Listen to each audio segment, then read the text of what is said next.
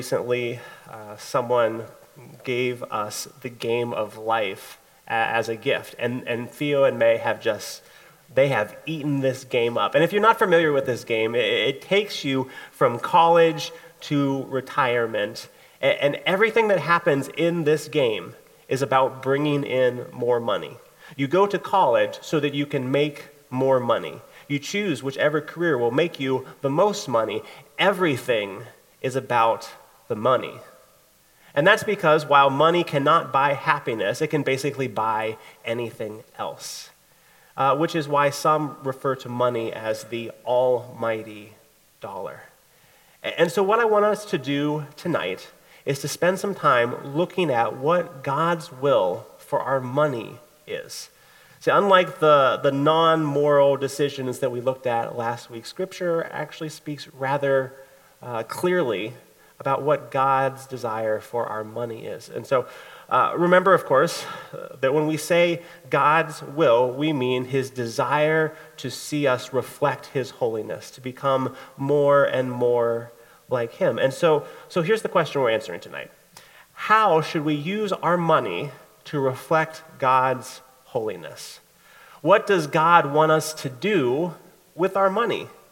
And we're going to look at three things that I think are quite clear from Scripture. And, and again, because of the nature of the talk, we're going to be hopping around a little bit, but if you have a handout, you can, you can follow along. So, uh, the, the first thing that God's desire for our money is, is that we would steward our money wisely.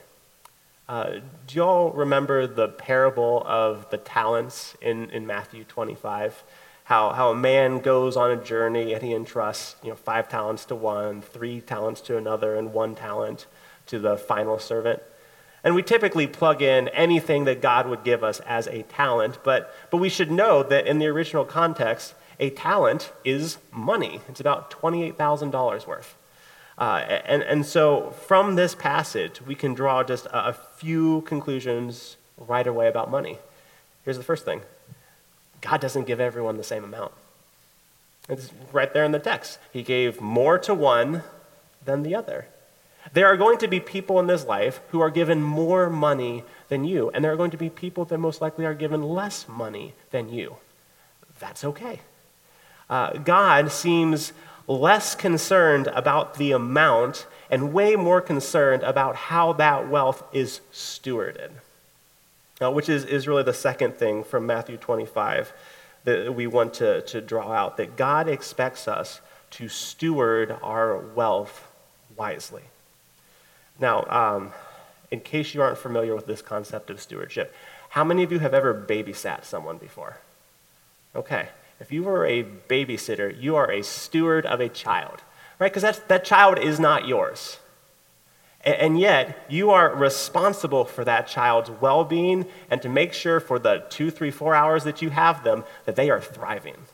Right? The same thing here. To steward wealth means that it is not ours.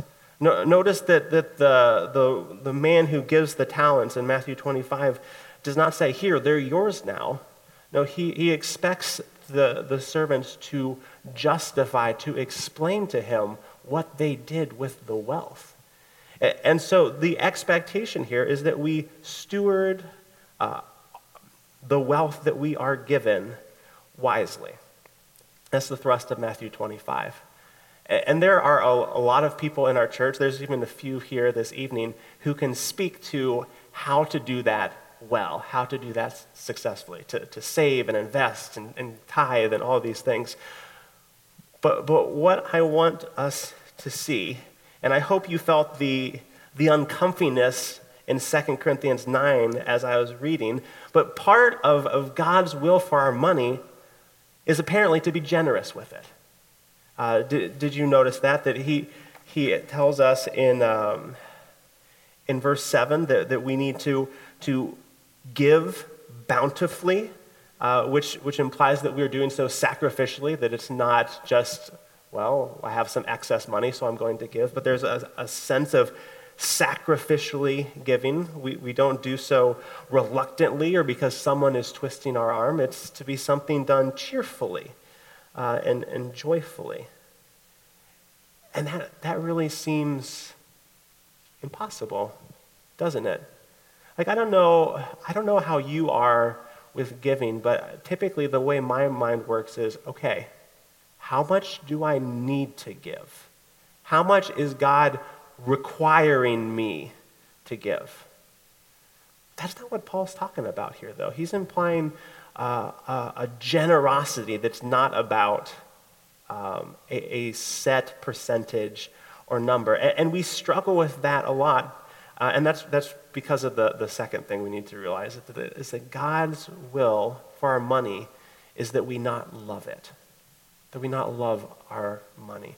Uh, you, you might be familiar in 1 Timothy 6:10 it tells us that the love of money is the root of all kinds of evil. Uh, not that money itself is bad, money is amoral, um, but the love of money really messes us up. And, and just to, to speak frankly, the love of money is just flat out greed.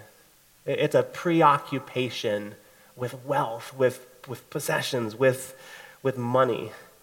And the Bible has a lot to say about greed because it is trying to convince each one of us that we're greedy. I don't know about you, but I certainly don't know anyone who's greedy. I certainly am, am not.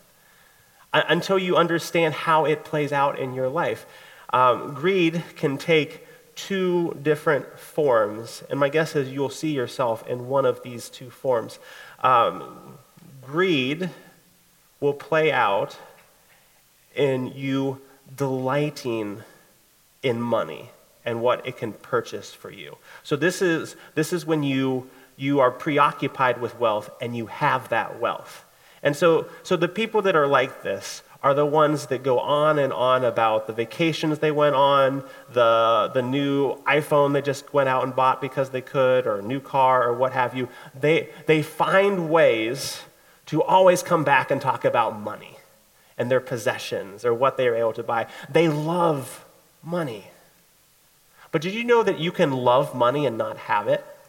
Uh, that, that, that's the, the flip side of things. That, that sometimes greed plays out in our lives as anxiety about money. That's whenever we are preoccupied with money and we don't have it. Um, and, and if, if I can be honest with you, the times that I have been most anxious about money, it's not because I thought my family was going to starve. I just wanted more of it. I, I, uh, and so, do you, I guess you see what I'm, I'm trying to say? That, that greed is not just the overt, I want to have all the things. You can not have a lot of money and, and still be in love with it. And, and the reason that's so deadly, it's so destructive, is because it, it dehumanizes you. It, it takes you in the opposite direction of where God is trying to lead you. Um, it turns you into um, Scrooge McDuck, really. Uh, sorry, excuse me. Um, and, and so, so here's the tension God's will for us is that we would be generous with our wealth to steward that the, our money wisely. But, but because of our innate love of money, our belief that it will provide us security and significance and happiness and all these things, uh, we never are going to do this. And so the question is how? How can we be generous? Um, how can we reflect God's generosity? And, and to do so, we really need to understand how God has been generous to us. Uh, this is one of the great themes of Scripture that I, I, hope that if you've been coming long enough, you've, you've picked up on. That Genesis 1 and 2 really open up with God as the generous host. That he, he, he builds a world and provides everything that Adam and Eve could want or need. And, and so he provides all of this for them, and he asks them to trust that he is, in fact, the generous host uh, but of course, if you know this story in Genesis 3, Adam and Eve don't believe that. They, they hear about this one tree and they think, ah, if God is so generous, then why isn't He giving me that tree? God is withholding the best things from me. It's this, this scarcity mindset that God is withholding something from me. And, and, and, that's, that's why we gravitate to money, because we think, ah, if I can hold on to this, then, then I will be satisfied. And so, for us to be generous, we have to understand how God has been generous to us. And there's a lot of places we could go, but I think the most straightforward place to look um, is in 2 Corinthians chapter 8, uh, verses 8 and 9. So, Paul, just for context, has been talking a lot about um, wealth and giving generously, and, and, he, he is instructing the, Corinthians to do so. And then, verse 8, he says, I say this not as a command, but to prove by the earnestness of others that you, your love is genuine. For you know the grace of our Lord Jesus Christ, that though he was rich, yet for your sake he became poor, so that you, by his poverty, might become rich. It's one of the greatest exchanges that we see in Scripture that, that Jesus, who, who was rich, who had everything, he sets that all aside. He embraces our poverty so that we, on the other hand, might be rich.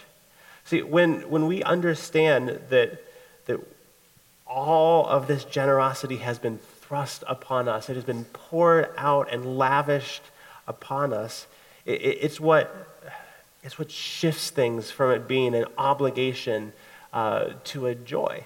Uh, it, it shifts things from being how much must I give to how much can I give? Because God has given me infinitely more. And, and, that's, that's how giving, even sacrificial giving, can be done joyfully and, and cheerfully be, because we have experienced firsthand God's generosity toward us. We don't just manufacture the generosity, we simply reflect the generosity that we've experienced. And so let's, let's land the plane. So, so God's will is that you use your wealth, whatever amount that is, wisely, which does include being sacrificially generous with it. And that's hard. It's hard, and, and frankly, we won't do it unless unless we're able to grasp and understand God's generosity to us. Until we grasp how God has, has, has been rich toward us, then and only then will we, we be rich toward others.